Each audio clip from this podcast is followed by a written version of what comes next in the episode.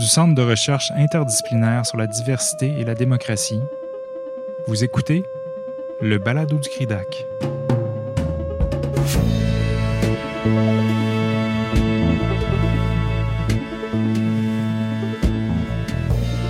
Le colloque virtuel L'administration publique des diversités ethnoculturelles, religieuses et autochtones, tenu les 25 et 26 mars 2021, a rassemblé plus d'une vingtaine d'intervenants et intervenantes issus des milieux de pratique et académiques.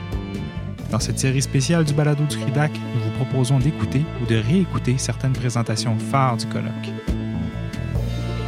Dans cet épisode, les organisateurs et organisatrices du colloque Bertrand Lavoie, Diadabi et David Coussens, respectivement Banting Fellow à la Faculté de droit de l'Université McGill, professeur au département de sciences juridiques de l'Université du Québec à Montréal et professeur agrégé à la Faculté de droit de l'Université de Sherbrooke, présentent la thématique du colloque et les enjeux qui seront abordés par les intervenants et intervenantes durant ces deux jours.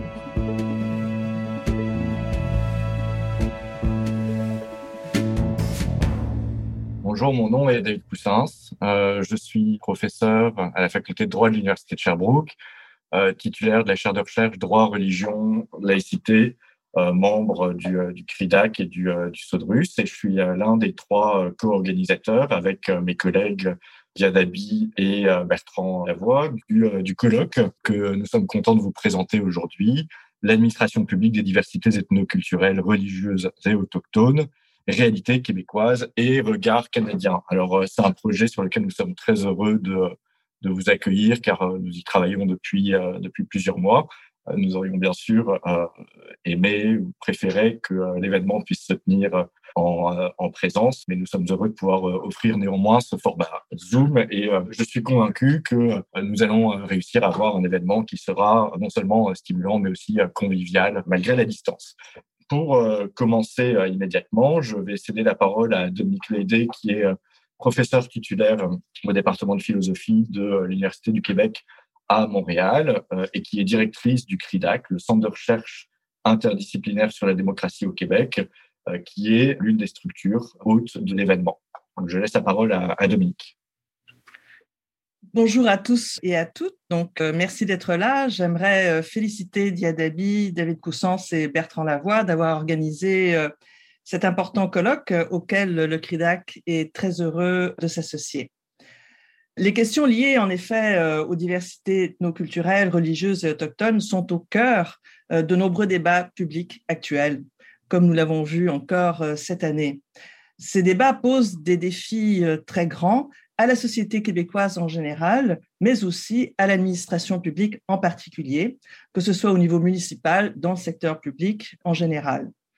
Donc l'idée de, rassembler sur ces enjeux euh, si euh, importants pour nous des chercheurs et des praticiens venant de ces différents milieux me semble en effet excellente et je ne peux que vous euh, souhaiter donc des débats féconds malgré encore une fois le format Zoom, mais comme l'a dit David, il n'en tient qu'à nous tous de faire en sorte que, ce format soit convivial et, fructueux et permette à plus de gens de suivre vos débats. Donc, encore une fois, un grand merci pour avoir euh, organisé cet événement qui nous permet de collaborer, donc, euh, encore une fois, avec euh, des institutions de l'Université de Sherbrooke, au premier chef, donc, le SODRUS. Et je vais maintenant passer la parole à mon collègue du SODRUS. Merci. Alors donc Claude Gélina est directeur du SODRUS, le Centre de recherche Société, Droit et Religion de l'Université de, Sherbrooke, qui est une deuxième structure donc haute de, de l'événement. Et Claude Gélina est professeur titulaire au département de philosophie et d'éthique appliquée de l'Université de Sherbrooke.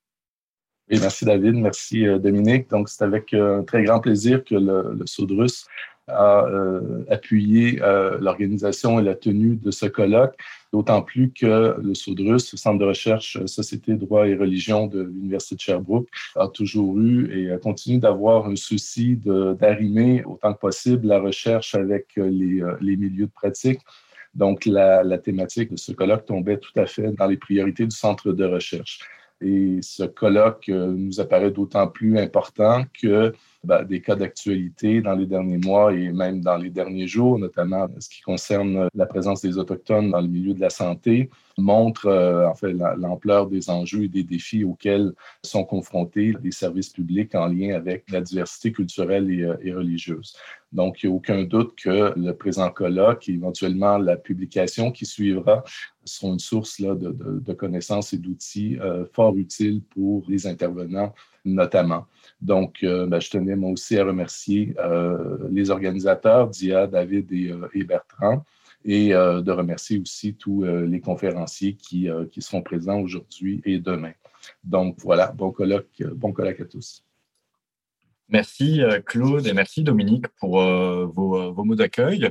L'organisation de ce colloque, ça a été le fruit d'une collaboration, alors non seulement professionnelle, mais aussi euh, amicale avec deux collègues, euh, Diadabi, qui est professeur au département de sciences juridiques de l'Université du Québec à Montréal et membre du CRIDAC, et euh, Bertrand Lavoie, qui est chercheur postdoctoral Banting Fellow à l'Université McGill, à la faculté de droit de l'Université McGill, et très rapidement, bientôt, euh, nouveau professeur à la faculté de droit de l'Université de Sherbrooke et membre du SODRUS. Je leur laisse à tous les deux la parole pour qu'ils vous présentent euh, la problématique.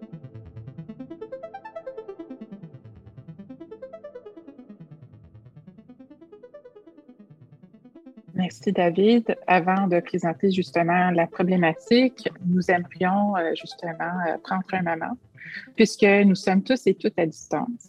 Et euh, nous voudrions commencer en soulignant que les terres sur lesquelles nous nous trouvons, quoique virtuellement, font partie d'un territoire ancestral qui a longtemps servi de lieu de rencontre, de vie et d'échange entre les peuples autochtones, notamment la nation Kaniakahaka, Mohawk, ainsi que les territoires euh, traditionnels non cédés de la Confédération des Abénakis et les Wabanaki. Nous honorons, respectons et reconnaissons ces nations qui n'ont jamais cédé leurs droits ni leur autorité souveraine sur les terres et les eaux sur lesquelles nous nous réunissons, quoique virtuellement, aujourd'hui. Et sur ce, je passe la parole à mon collègue Bertrand. Merci, euh, David et, Dia. Donc, je vous remercie à, toutes et à tous d'être avec nous euh, ce matin. Donc, ce qu'on veut mettre en lumière, en fait, avec cet événement scientifique, euh, c'est le fait qu'on observe la présence de nombreux débats publics plus récents touchant à la laïcité, l'identité nationale ou encore la citoyenneté commune qui naissent le plus souvent de micro-événements dans la quotidienneté des établissements publics. Donc, on peut dire que les transformations socio-culturelles de la société québécoise ne cessent de questionner les conditions du vivre ensemble d'un Québec pluriel et de façon plus systématique depuis une quinzaine d'années. Donc, s'ils prennent source dans, dans, le quotidien, dans les simples interactions ponctuelles, dans les situations ordinaires de loisirs ou de travail, ces événements sont rapidement montés en généralité pour devenir des facteurs de tension et de désaccord dans la sphère publique. Donc, souvent, les enjeux liés aux diversités ethnoculturelles, religieuses et autochtones prennent donc racine dans une logique de proximité et de promiscuité de rapports interpersonnels dans l'espace public en général, mais aussi et surtout dans les relations qu'entretiennent les, re les, représentants de l'État et les usagers des services publics. À cet égard, les exemples sont nombreux.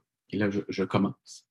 Donc, que l'on pense à l'affaire du port du kirpan pour un élève dans une école publique en 2006, au débat sur la présence d'espaces de prière à l'école de technologie supérieure également en 2006, à la controverse liée au choix d'un évaluateur masculin ou féminin pour faire passer un examen de conduite à la Société d'assurance automobile du Québec en 2007, à la décision du Collège de Saint-Laurent à Montréal d'expulser une étudiante ayant le visage voilé en 2010, à la décision de la Cour suprême du Canada concernant la place du voile intégral au palais de justice en 2012, aux enjeux liés à la récitation de la prière dans un conseil municipal en 2015 à Saguenay, euh, la décision de l'hôpital Saint-Sacrement à Québec de conserver le crucifix dans le hall d'entrée en 2017, à l'accès à la justice et au port du hijab dans une salle de tribunal en 2018, à la demande de changement de zonage municipal pour un projet de cimetière musulman à Saint-Apollinaire en 2017,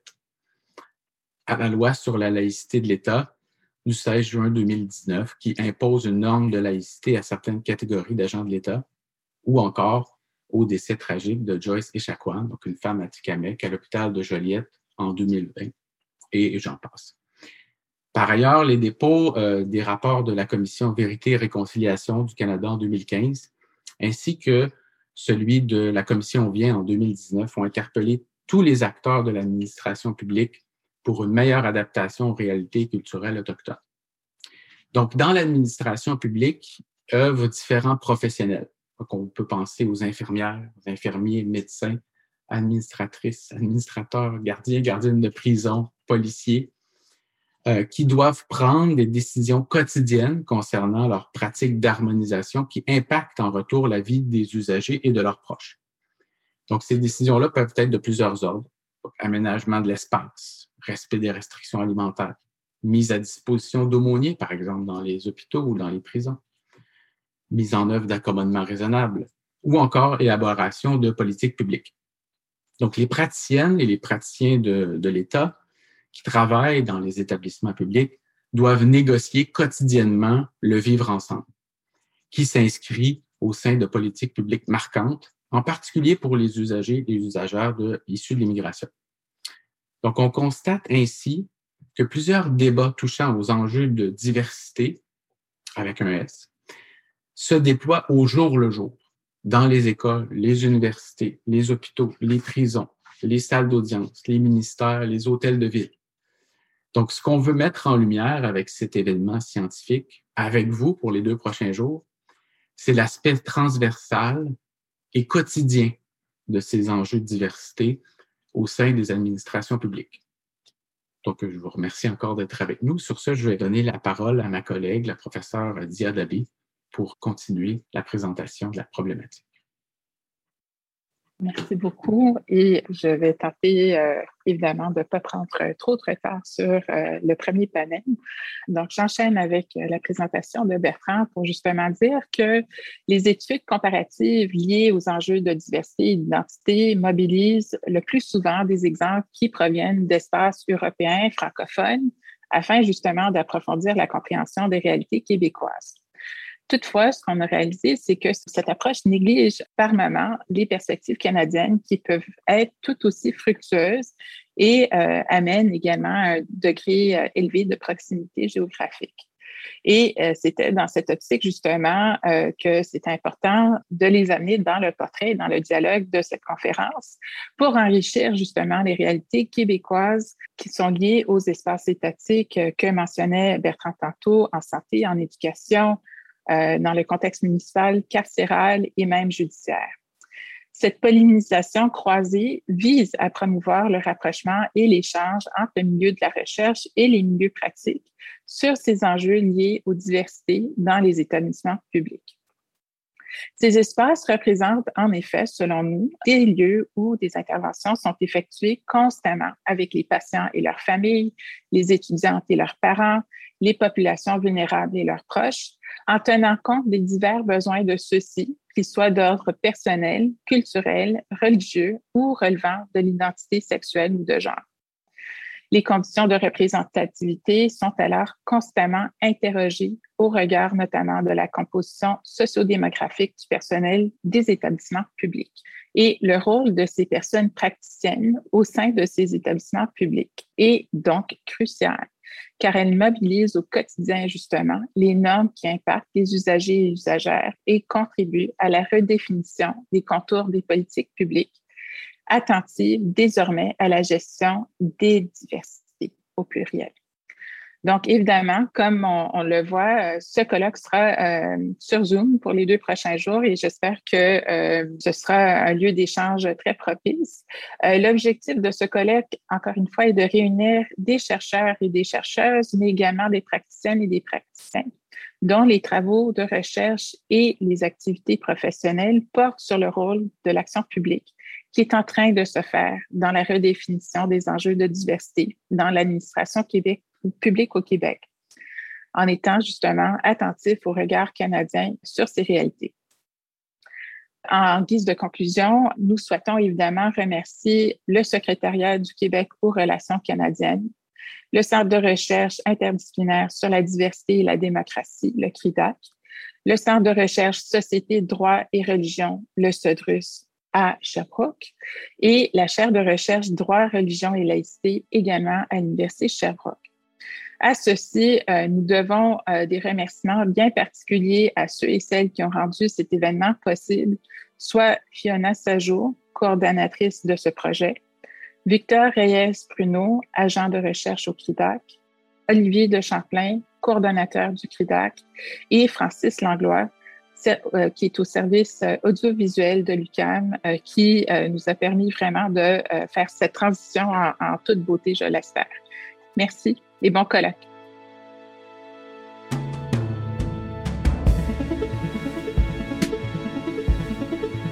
Cette série d'épisodes issus du colloque virtuel L'administration publique des diversités ethnoculturelles, religieuses et autochtones est produite par le CRIDAC avec la contribution de Devin Ashton-Bocage à la musique et au montage sonore.